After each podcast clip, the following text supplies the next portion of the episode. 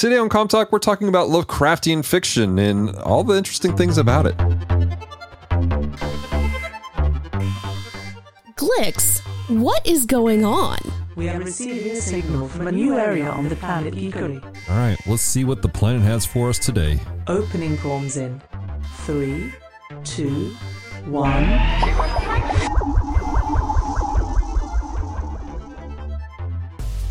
Hello, Internet. Welcome to Com Talk by Geek Devotions. I'm Dallas. So glad you guys hit the play button today. Um, we're super excited to have you guys join us for episode 124. With me is my beautiful bride. Celeste, we're so glad that you have listened to us today. Do us a favor and uh, That's the outro. that's the outro. I'm just winging it. We're just winging it. We're just going to go with it. This is Yeah. Com Talk, This is Com Talk. We don't we don't cut these things out. People love us for this. apparently. Apparently, Is this where I talk? This is where John talks now. John just jumps in and saves us from our our random babbling. Hey, I'm used to going live on all my shows. I, I'm like, hey, let's kill this before it starts to grow legs. it's getting awkward in here. So, John, I'm just picturing legs like growing, and that's bad. Uh, you should wait till you hear the next two, couple episodes of uh, playing games with strangers. Oh no! People's legs are growing. Oh, no. oh man. Well, we're glad to have you here, John.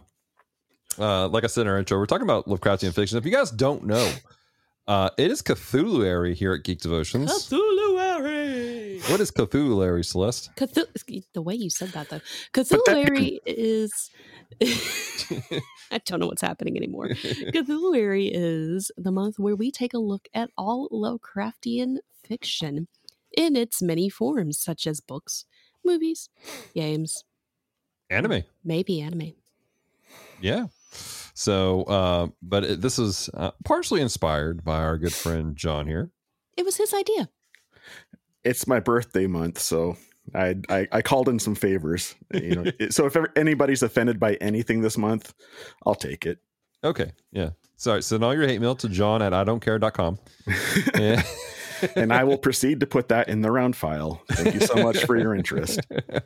Goes to the blue room. the blue room oh my gosh so um john here is our our resident lovecraftian expert and uh, he's been into lovecraftian fiction john can you define lovecraftian fiction for us Uh, uh, basically, I mean, in its loosest terms, Lovecraftian fiction would be any fiction that would pertain to the creative universe that was set up by H.P. Lovecraft. Um, some people would refer to it as cosmic horror. Mhm. Um, or other people would call it uh, strange fiction okay uh, either tag would work for it but Right. us- usually it involves something to the effect of some sort of forbidden knowledge that ancient civilizations had known and was lost over the course of time and some modern or modern to the point of the era that the fiction's being written in. Uh, individual stumbles across it or there's some ancient cult that still practices the ancient the forbidden knowledge or whatever. But Mhm. usually the main characters are left in a different state by the end of the story usually not a good one. Right. Um uh if anything is left at all depending on how the story ends i suppose so. Yeah there's a lot of there's not a lot of hope in these lovecraftian fictions. No and i think that's i think that's really what kind of drew me into it not hopelessness but you know eh, when you walk into a story knowing that there's a 95 to 99% chance that there's going to be a happily ever after that it's not really a high stakes situation you know what i mean I- I've I've made my way through a lot of movies saying, yeah, okay, well, they're not going to put this out there if they're just going to kill off the protagonist or the, the situation's en- going to end up being resolved happily at the end. right Um, and so for me, H.P. Lovecraft, I mean, things could go either way in any in any kind of Lovecraftian stories, and half the time the happy ending still isn't that happy. right So it, it, it strikes me as being a little bit more true to reality than standard fiction. hmm Which is interesting because, um, you know, we're, we're Christians here at Geek Devotions, and there's a, you know, when you bring up the conversation of of hopelessness and you bring a conversation of of media that is not based in, in any form of real godliness, because Lovecraft himself was um, atheist or agnostic. He was he was uh he okay, so he was raised as a Christian. Uh he kind of ventured into agnosticism and ended as an atheist. Right. So I mean, this guy has there's very little hope, hope in this guy at all. And then you bring in also vocabulary of of cosmic horror. Like these are all like like average um Christian listeners, Christians who are out there, they're like, why are you partaking in any of this stuff whatsoever? Um you know that that's raises some good questions because there are there there are legitimate things that we're some people you're opening doors to and you're feeding you're you're legitimately feeding terrible things into your spirit man why john do you feel like it's okay for you as because again i feel like this really is individuals why is it okay for you to partake in cosmic horror and and stuff that is hopeless Um well like I said, it, it really it feels more grounded in a realistic it feels more realistic to me i Mhm. guess uh um because sometimes it's well for one let me let me go ahead and address the question as asked first uh i you know i have a mental separation between what i know to be fiction and what i perceive as reality sure uh, same way that you know I'm watching cartoons and you know I watch Wile E. Coyote because those Roadrunner cartoons were my favorite. You watch you watch you watch Wile E. Coyote constantly bang his head literally sometimes against a wall trying to catch this Roadrunner. right His situation is hopeless. He never Right. catches the Roadrunner. right but we can still find entertainment from it obviously and that's what lovecraftian fiction for me is it's just another source of entertainment granted it has a little bit more of a bleak tone to it mm-hmm. but you know not everybody wants sunshine and rainbows for their fiction you know Right. that's that's not that's not necessarily everybody's reality Mm-hmm. um and you know it, my my other my outside of movies and fiction you know obviously i'm the i'm kind of the music guy here Mm-hmm. and it, in the geek devotions team there's a christian band that just put out only one album before they broke up called outer circle and they have they have a song called it must be wonderful and the the opening verse to it says explaining time again the question the defense how come he never smiles? Why hide your happiness? There's a season to laugh there's a season to cry i'm just living my life with respect to my times. Hmm. and so basically you know so to break it down why do i feel okay consuming Lovecraftian fiction or cosmic horror. And it's just it, it feels more realistic to my perspective of things that I've lived through in life as far as, you know, things aren't happy all the time. The good guy doesn't always win. And, you know, eh, when I'm reading fiction, if I'm going to get, you know, the good guy wins every time and everybody's happy all after the circumstances, Mm-hmm. you know it, it just it, there's a certain insincerity to it that just uh, irritates me i guess. Okay. Um and uh you know a, as far as in contrast to my faith you know i don't know. I i, I guess I, it just comes down to personal convictions. I don't feel convicted about it. I don't feel convicted reading about most fictional things just because i know it's not true right whereas you know my only limitations on the fiction that i consume is that you know i don't want to watch na- watch or read about naked people getting their grind on with each other that that that's that's my line right there uh And so there's the line. it, so it, it may it, it may be a situation where you know with with what paul's talking about food that was sacrificed to idols. Right. Um, where if someone has a conviction about it, follow that conviction. If you don't have a conviction about it, participate, uh, you know, partake in it with thankfulness. Mm-hmm. You know, um,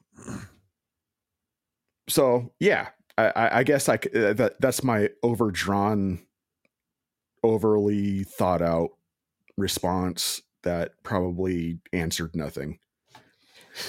Well, so here's a, a question to kind of further that conversation.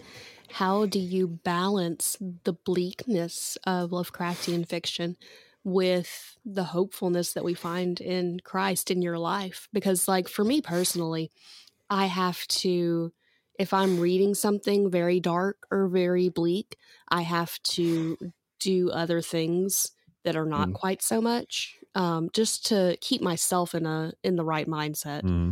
of not just being bleak and and grim about everything. So just how do you how do you balance? And before you do, I want I want to point this out here too. I have I have a friend who, um, they definitely deal with some major mental health issues, of depression and anxiety and stuff like that. But all they feed themselves, and maybe you'll touch on this yourself. All they feed themselves is these darker, um, and oftentimes over over the edge, violent and horror based, and some stuff uh, dealing with demonic. That's like that's all they consume. Uh, they're not in their word. They're not watching. They're not. Uh, they're not in church very often anymore, and that's all they consumed. And I've seen them get darker over the years. So how do you balance all this stuff out as a fan of the genre and a, a devoted devoted Christian? Uh, it- th- th- this is gonna this is gonna sound so edge lord. I live in the bleak. uh, but really I, I do a lot a lot of the stuff that that i read and listen to and watch it could all be looked at as being bleak but i mean i guess it's just i guess what it just comes down to is that you know i don't i don't eat just candy i like candy but i don't only eat candy and so it's kind of like with lovecraftian fiction i enjoy lovecraftian fiction but it's not the only thing that I consume. You know, I I read my Bible daily. You Mhm. know, um, there's other. You know, I when I watch TV, you know, most people would probably think that I watch stuff like you know the X Files or um the Exorcist TV show that's on Fox or whatever. But really, whenever I'm watching TV, I'm just watching food competitions. I mean that that's my jam. I wa- I watch a lot of Cutthroat Kitchen, a lot of Master Chef, um, stuff like that. So I mean, it's it's not the only thing I consume, and there's other variations of Lovecraftian fiction that it isn't so bleak in and of itself.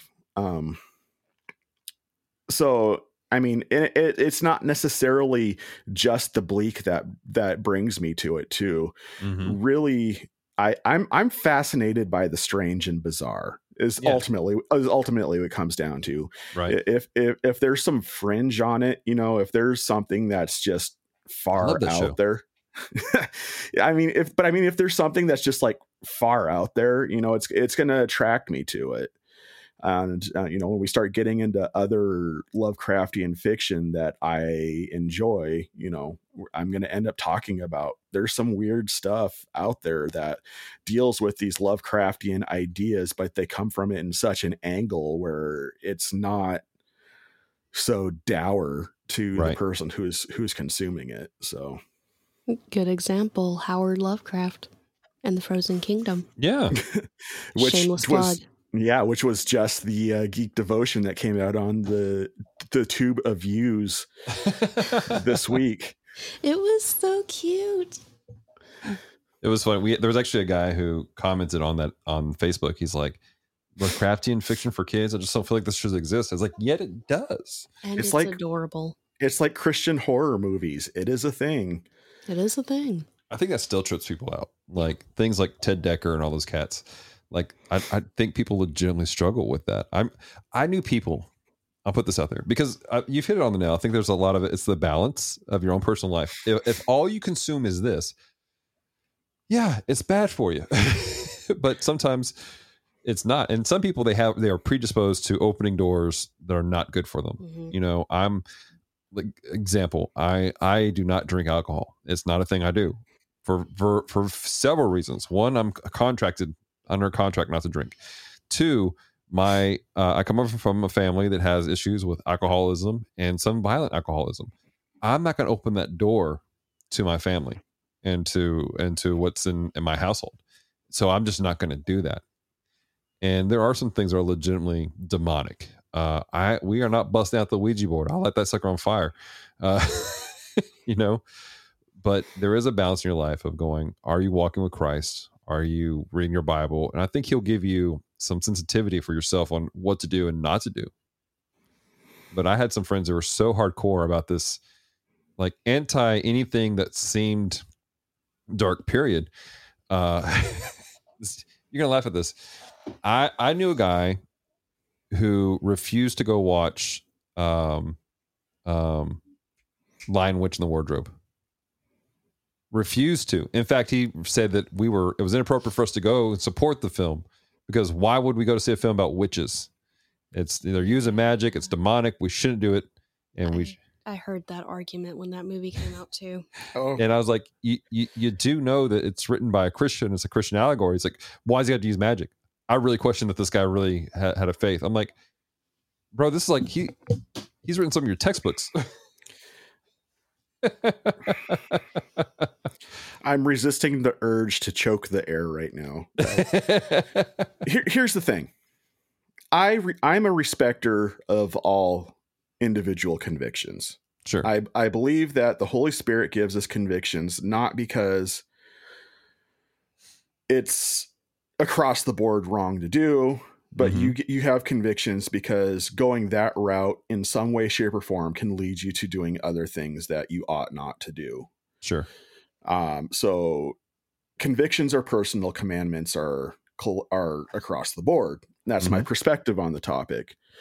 It's when people start to try to establish their convictions as commandment for everybody else that I start to take issue. And I am very much against that.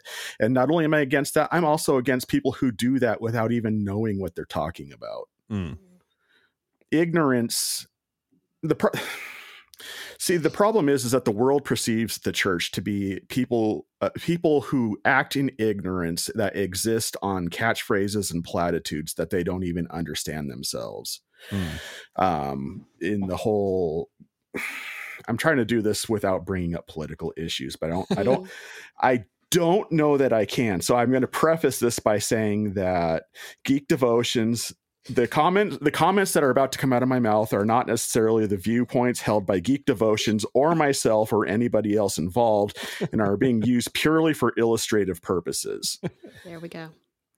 That said, I remember reading uh editorial in a newspaper once where it was dis- where gay marriage was the big topic that was being discussed and they were discussing it with everybody. Then all of a sudden they had a christian interviewed on there and the only soundbite they got from him was in the beginning it was adam and eve and not adam and steve. Oh, I remember that soundbite. Mm, and that was the only that was the only and he thought he was pretty clever throwing that out there. I'm like dude you have eh, people from the other side of this argument who are giving intellectual well thought structured arguments and you're just going to throw out some stupid idiom that means nothing to nobody and will change nobody's mind using no logic.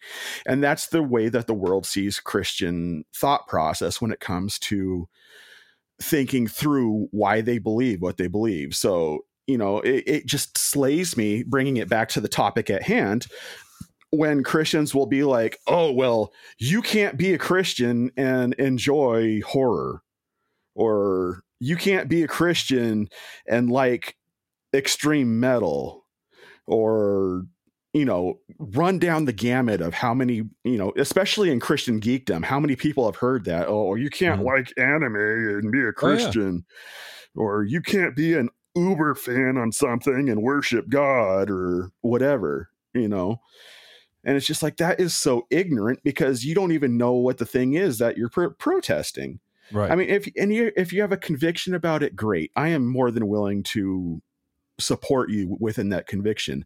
right. I love horror films. I do. I know a lot of Christians who are just like, I can't do that. I have I take I feel convicted when I watch that. They bother me. I stay up all night. It's like, cool.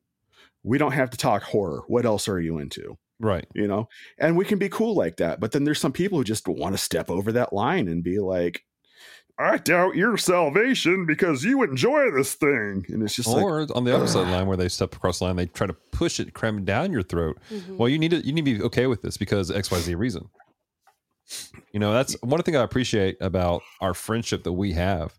Um, like go, going going to our our, pod, our other podcast, The Bottom Shelf.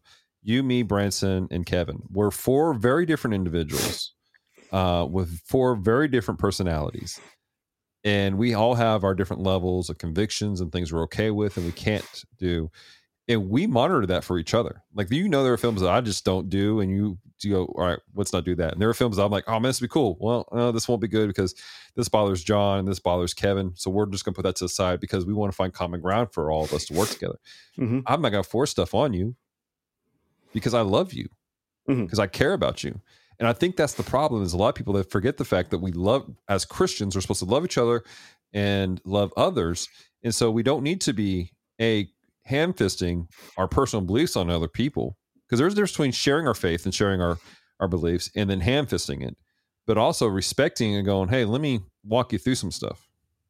Well, and there's also a difference between, hey, I this is a conviction I have, or this is a conviction I don't have, and always being on the offensive about it mm-hmm. or the defensive about it. I'm sorry, I said the wrong word. Yeah. Defensive about it. Now, some people are, are on the offensive about it. A lot of people, if they've gotten a lot of flack for something that they are into or something that they are not into, mm-hmm. they get immediately defensive Sure. when it's brought up.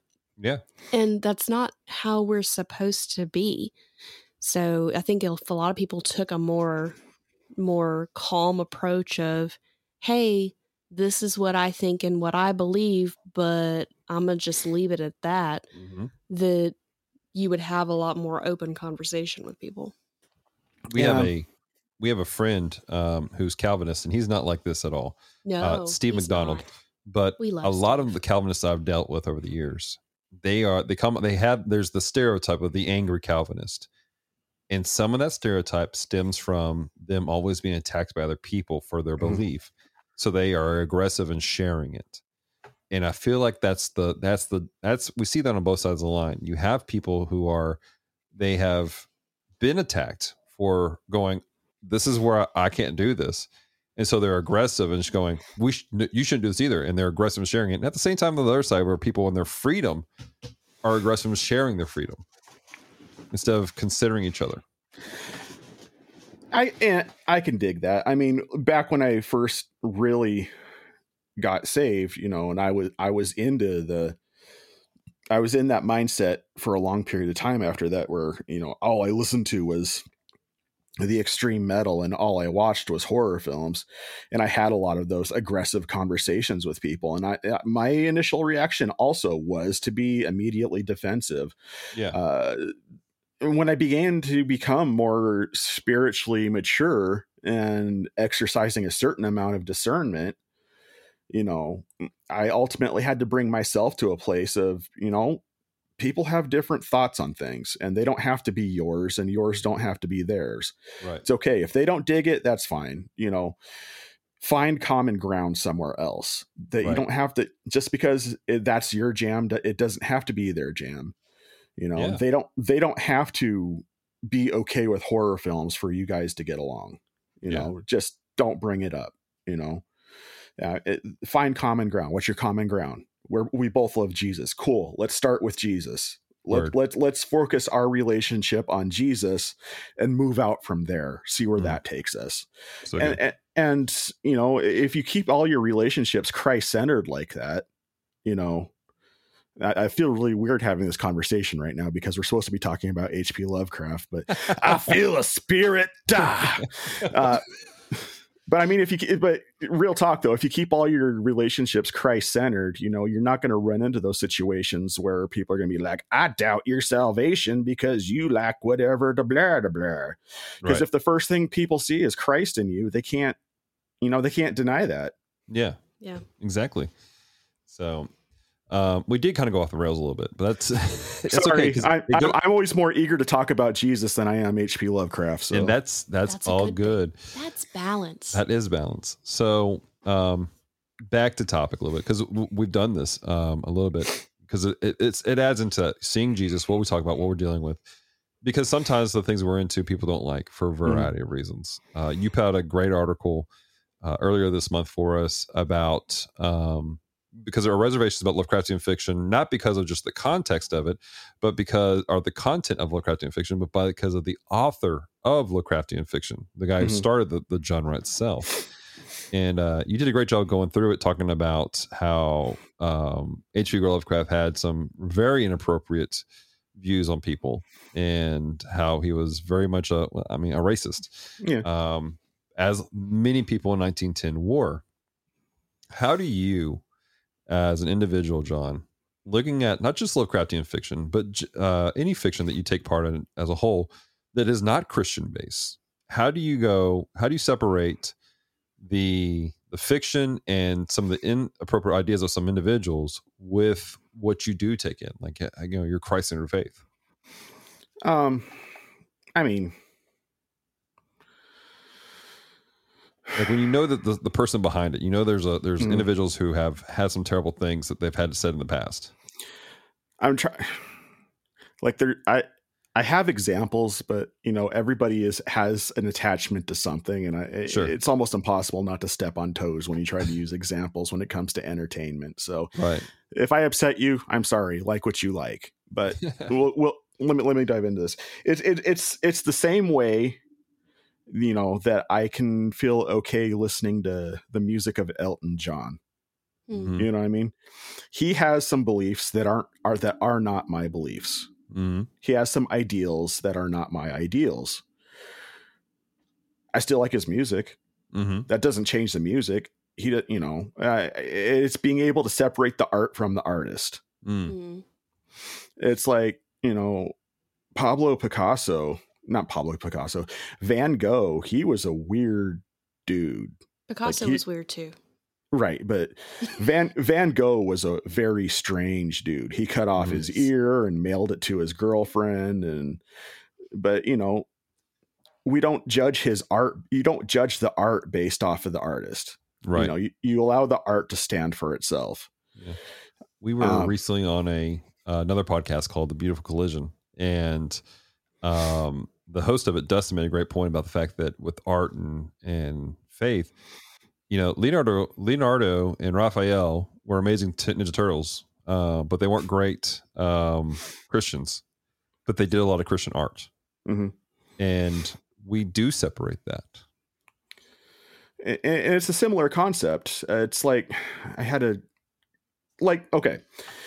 For those of you who are into early I mean sorry, late 80s, early 90s Christian heavy music. hmm There was a band called uh, Vengeance Rising. You may or may not be familiar with this story. I, i'm not at the moment Okay, so Vengeance Rising was one of the pr- one was one of the premier Christian thrash metal bands.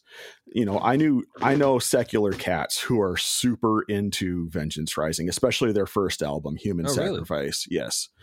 Um uh my uh, I had a buddy named Andy Brown who he was the one who first told me about Vengeance Rising. He's like, dude, if you get the if you get the chance to pick up their Human Sacrifice album, that album is amazing. He's like, I got that, and it stands up to any Slayer album, and yada yada Wow. yada.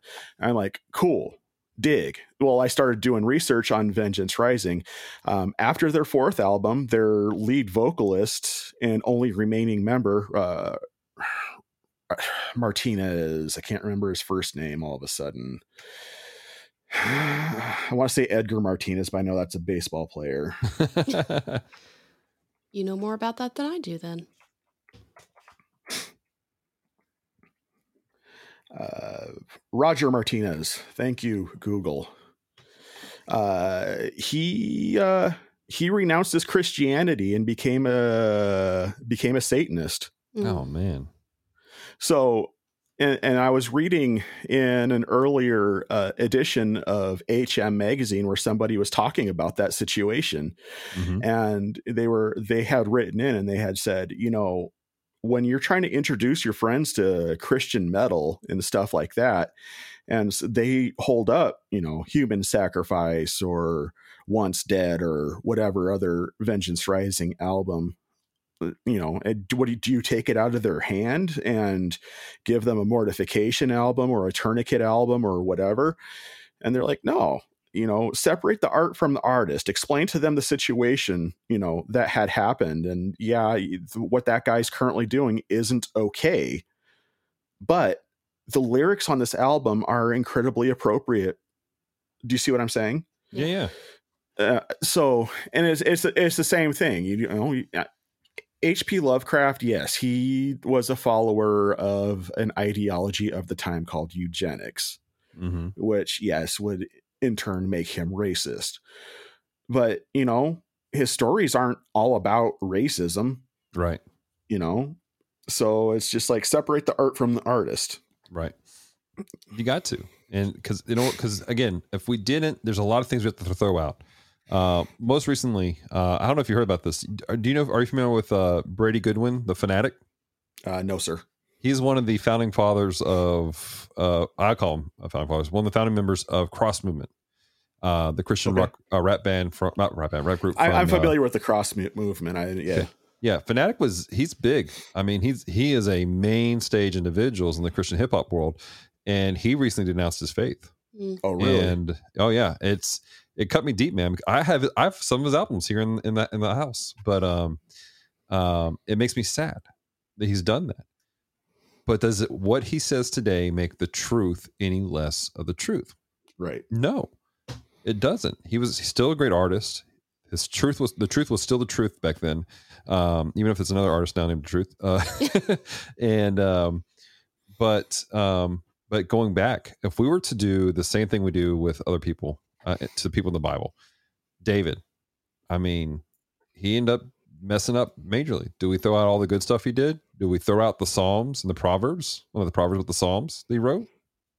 Well, the Proverbs, because The Proverbs were were uh, for Solomon, but Solomon. Solomon. was a result of. mhm. Also, So- Solomon had a bad time too. Yeah, he, he- yeah, he did. Yeah, he, he wasn't. I mean, he was good, but he wasn't. So there is a level of even the scriptures. There's a separation of like, yeah, this is this is who they were. This is the good. This is the bad. This is the ugly, and this is what glorifies Christ all the way through. I think Mm-hmm. as long as you acknowledge the the bad stuff, Right. it's And- not like you go, yeah, it's there, but I'm choosing to separate Right. that it's okay. The people who like skim over it and are like, eh, Yeah. it's, it's okay. That's that's an issue. Yeah. Now Yeah. acknowledging that this is a, we're talking about H.P. Lovecraft here, who was agnostic or atheist. You know, he had no love for Christ, literally. But at the same time, we do that with so many other things, so many forms of entertainment. Um, there's a lot of people who, man, they are deep into into the NFL, and I promise you, the NFL has no love for Jesus. No. Say it again for the people in the back, Dallas. No.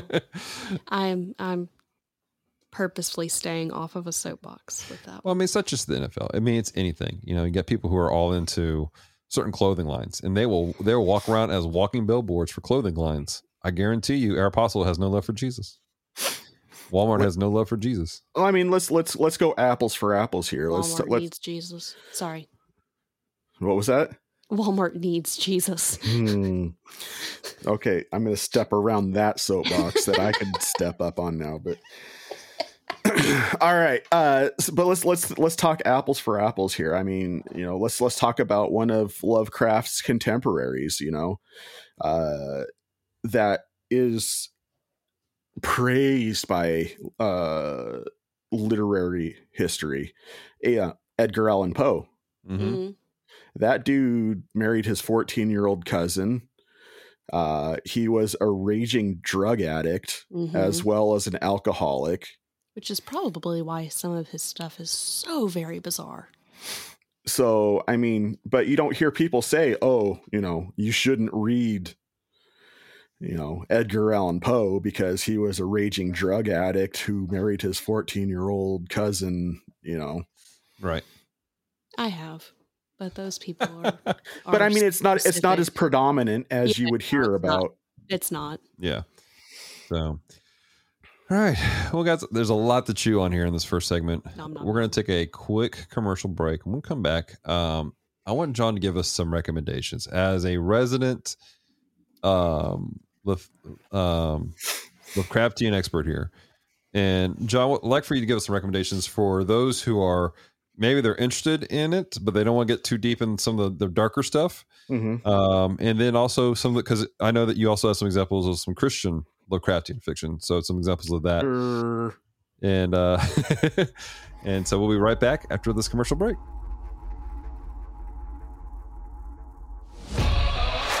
This podcast is a proud member of Culture Box.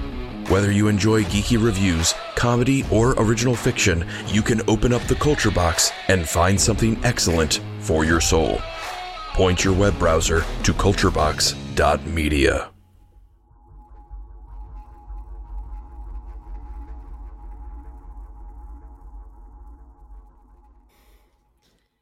Okay, and we are back. Uh, check out whoever we promoted in the thing. I don't know who Dallas is going to choose. I loved that people. I don't know what you're talking about. They are They're some of my they are some of my favorite whatever it was. So, yeah, we like all the people we play ads for. And I think most of them we actually have a personal relationship with. Yep, we do. So, we like them. We're friends with them. Go check them out. Be friends with them too. Be friends with them too, because they are cool people. Our friends should be your friends. And So if they're not and if they're not, you're probably not actually a Christian. Oh no, no. Go back to the front of the podcast, Previous John. discussion. that was the joke. Come on, everybody. I'm being ironic. I'm from Washington State, so obviously I'm a hipster. oh, gotcha. Obviously. it's a true story. Mm. Anyway, so you're missing your flannel though. Am I? That was a joke. I mean, I Maybe it's just tight it. around my waist right now. Oh no, that's a possibility. That is a possibility. Okay, so uh, we're into the section of the show where John's going to be giving us some recommendations of books that so many get- recommendations. to get into Lovecraftian fiction. Now, I know that you've recommended one for me, and I've started it, and so far I am enjoying it. Um, but what what are some other recommendations, or that one? Just you know, recommendations. Go. I only recommend good things, Celeste. You should know this already. I mm, I don't know. Mm, I don't know. Maybe. Maybe. that reaction kind of got me curious, but we'll leave that for another day. Um, all right, recommendations. How how do- how do we want to branch off these recommendations? Do you want me to just fire them off list wise, or Um, How about give a give a title, and if it's one that you've read, give us a quick why you liked it. okay, or why it's a good recommendation for someone wanting to get into the genre. okay? Well, the first step in, if you want to like dive in on the on the OG funk stuff, but you don't want to just dive right into dusty old books. I have the uh, Lovecraftian anthology number one, which Ooh. is actually graphic novel. comics. Oh, It's a cool. gra- It's a Let's graphic go. novel of Lovecraftian stories. sweet. So if if you if you if you want to kind of dip into the Lovecraft but satisfy your comic book cravings, that'd be the way that I would dip into it. Noted. Especially especially uh when a lot of Lovecraftian stuff he describes the creatures as being undescribable. That's that's very unhelpful. it's undescribable. Let me draw that. um, and then, but for the purists out there, um, it's a little bit expensive, but I recommend it. It's the complete works of H.P. Lovecraft. You can buy all his stuff in one collected book. It's you know just about a just over a thousand pages long, Oh wow. but it has everything by him in it. So, So- some light reading. I feel like that's more than what because uh, Barnes and Noble has a Lovecraft uh, collection that's a special Yes. case together. It's Mhm. it's in a very nice leather bound book. That was what I was looking for when I was shopping for it, but I came up with this one, and they both have the entire collection in them. So you know, whatever's clever. Yeah. Um, one that's Lovecraft light, more on the forbidden knowledge and what actually is reality, less on the less on the there is no God, there is no hope concepts Mhm. is a book by that I highly recommend to anybody love who are want Lovecraftian fiction or just a really good book that has a- an incredibly mind bending plot to it. It's called Night Film by Marisha Pessl. Hmm. I'm I, for those of you at home. I'm uh, we are on audio on video doing this, and I'm showing pictures of the covers. I just happened to accidentally get a, a signed copy of it. Nice. That's fun. I've I- I- heard of things like that happening. I uh, and it's got a little sticker that says signed copy. Um, I I had originally bought that book as a birthday present for my sister because we have a tradition where when it's her birthday or Christmas, um, I will do two things. I will buy her a Barnes and Noble gift card so she can get a, a book for her Nook, and then I will buy her a book that I think she should read. Um, and I originally bought this for her, and then I, I saw that it was a signed copy, and I said, "Nope, this is mine now." And I ended up buying it again for her. All the books belong to me. hey, you know, if you get a if you get a, an autographed version of a book that you sincerely enjoy, Right. you're probably not going to give that away if you don't already have one. Probably not. Um, let's see here. What else? I think that okay, so there is a series, a, a three a three book series so far. There's going to be more in the future. Um, that I highly enjoy. Uh, language wise, it can be rough for some people because it is. It, it's it's a lot like you would what you would expect from a, a book that would be entitled uh, Harold and Kumar Meet Cthulhu. Oh, that's, that's oh. that's not the actual name of the book, but I mean that that's the kind of like that's what you can. I just broke Celeste, no, I'm just picturing this.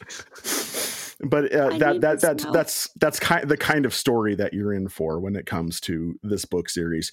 Um, but it's written by an author using the pen name David Wong, Right. and oh yeah. And the first book is called John Dies at the End, and it's called the John Dies at the End series, but none of the rest of them are called that. It's John Dies at the End. The second book is This Book is Full of Spiders. And then the third book is called What the Hell Did I Just Read? Ah. I mean, at least it sets the expectations. It does, but it, it, it it's it's one of those books that is so absurd. It cycles back around to being intelligent again. Mm-hmm.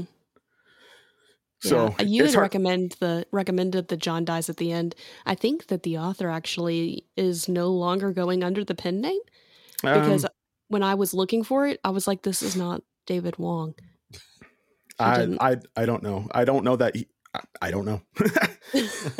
If you Google it and it doesn't say David Wong, but it is called John dies at the end, it's probably the same book. uh, I I can tell you, don't watch the movie. The movie is trash. Oh, really? Yeah, I I it, well, here's the thing. I enjoyed the movie until I read the book and I realized how much they left out and how much better it could have been. hmm So This is But, why yeah. you always watch the movie first, so that you can enjoy the movie, and then you Hate have so much more extra content when you read the book. so That's fair. Uh, so there's that series. Um, as far as if you want, if if there's people out there who are specifically in only read Christian literature, that's fine. Uh, I talked to my good buddy Steve McDonald, Steve's Who- cool. is everything I want to be as a Christian, right. and uh, he recommended two authors. uh, George MacDonald, no relation, and then Charles Williams. I've not read anything by either of those authors myself, so this is completely coming from Steve. I can't validate them with my own opinion. Um, there is an author whom I used to be friends with on Facebook, and I say that only because we haven't talked to each other for several years, not because we're specifically not friends with each other anymore. Mm-hmm. Uh, his name is Tom Pawlik. He wrote two books. Uh, the first was Vanish. Um, and the second was the sequel to Vanish, which was called In the Valley of the Shadow. Hmm. Both of those are fantastic. Um, and actually, if you are a fan of playing games with strangers, uh, and you heard the episode that has been dubbed as my birthday episode, which is a, a episode where we do a Call of Cthulhu format, right? Um, there are large ideas that I pulled out of Vanish that hmm. I used in that in that episode. I can't recommend those books enough. I, as soon as I get that book got as soon as Vanish got its hooks into me, mm-hmm. I literally I think I read it over the course of 3 days. Just oh, wow. Yeah. Could not stop reading it. Cuz you think it's one thing and it turns out to something else and it's like, "Oh my goodness." and then they made a sequel and it's like ah and then finally for more famous authors that people would recognize i would throw out uh, showdown by ted Dekker. okay hmm. um, that has a lot of Cth- not cthulhu a lot of lovecraftian feels to it as well with things of forbidden knowledge and what actually is reality versus perceived reality, things like that. Right. Yeah. Good times. Cool. So Was that enough recommendations? Fun. You want me to keep going? I think it's uh, good, man. Movie wise, um, I would there was a movie that came out recently that I just loved to pieces that was based off of an HP Lovecraft story called The Color Out of Space which is starring Nicolas Cage. And uh, I've been told you, about that. If you want to hear a review on it, uh, me and Ben Avery did a review over on uh, Strangers and Aliens. Mm-hmm. Uh, so go ahead and check that episode out if you want to hear more about it, or just go watch it. I will put a disclaimer at the beginning of it, like because that is a Lovecraft based story it's bleak and grim. so I would say I would say if you were bothered by seeing The Thing by uh by um uh, John Carpenter, I can't believe I spaced his name.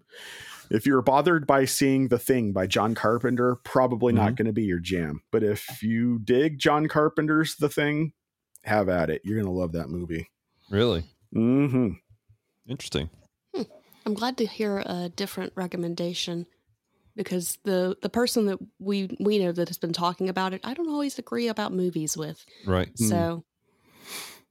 it's nice um, to hear a second. I will say for you, Celeste, because I know mm-hmm. you personally, mm-hmm. you will mm-hmm. probably like the sci-fi in it. Oh yeah. But have another upbeat movie to watch after you watch that movie. Gotcha. So not a right before bed movie. No. That's like we've been watching um, when we were prepping for for Cthulhu Cthulhuary. We've been going through on HBO Max uh, Lovecraft Country. Oh, and that's I wish one, I could watch that. Yeah, uh, yeah. We had one episode that we were like, "Oh, this," and that might have been the last episode we watched. Um, so, but it's super dark. And so it's like, okay, we're going to watch this, but now we're going to watch Bleach um, before we go to bed. the book, the book for Lovecraft Country, mm-hmm. fantastic. Uh, I will say that the HBO series adds certain things to it that aren't in the book. Mm-hmm. So, that being said, the book, fantastic. I actually want, at some point when I'm not afraid of him, I actually I actually want to uh, have Carlos read that book, and I want to have a discussion with him Well, there, you Oh, go. Uh, there you go, uh, Mr. Carlos Renfro. You have been requested. I Car- and Carlos, if you're listening, I love you, man. It's nothing to do with you. It has everything to do with me, and I don't know you well, and I'm afraid of people I don't know. you literally said it's not you, it's me. It's not you; it's my broken brain. Uh, but yeah, uh, Lovecraft Country by uh, by Matt Ruff, I believe, is who wrote that.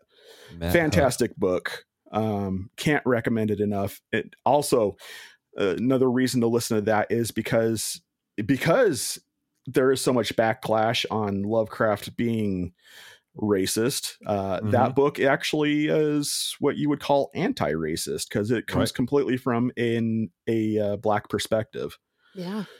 um which, Which, another which another story which i believe michael can't i don't know how to pronounce his last name Ruff. Minacci? Yes, Michael Minacci. Sorry, Mike. Uh, he read a recommendation I gave him called The Ballad of Black Tom. Oh. Yeah. Also, a fantastic story for Lovecraftian fans. Nice. Very cool. Okay. All right, guys. Well, I think that's our episode for today. Hope you guys have enjoyed it. Um, obviously, John here is part of our Geek Ventures team, but you can find him other places such as Playing Games with Strangers uh, and also The Bottom Shelf. I love how you said playing games with strangers, almost singing the melody as you said it. Right. I, I was having to stop myself from breaking into the theme song because the theme song is so catchy. it is, that song's a bop. It is a bop. it is a bop. So, all right. So, um, anything we need to announce? Check out our merch. Check out our merch. We have Cthulhuary merch, and it's so cute. Yep, it's true. We have a mug up on the store that you guys can get. We do, and and hopefully soon we will have a shirt, but not right now. Right. Um, yeah, I think that's it. All right. Cool beans. Well, so let's land the plane. Thank you so much for taking the time to listen to Com Talk today. If you have loved this episode, head on over to Apple Podcasts or Spotify to subscribe, rate, and leave a review. It is very much appreciated. So until next time, stay devoted. Peace and love.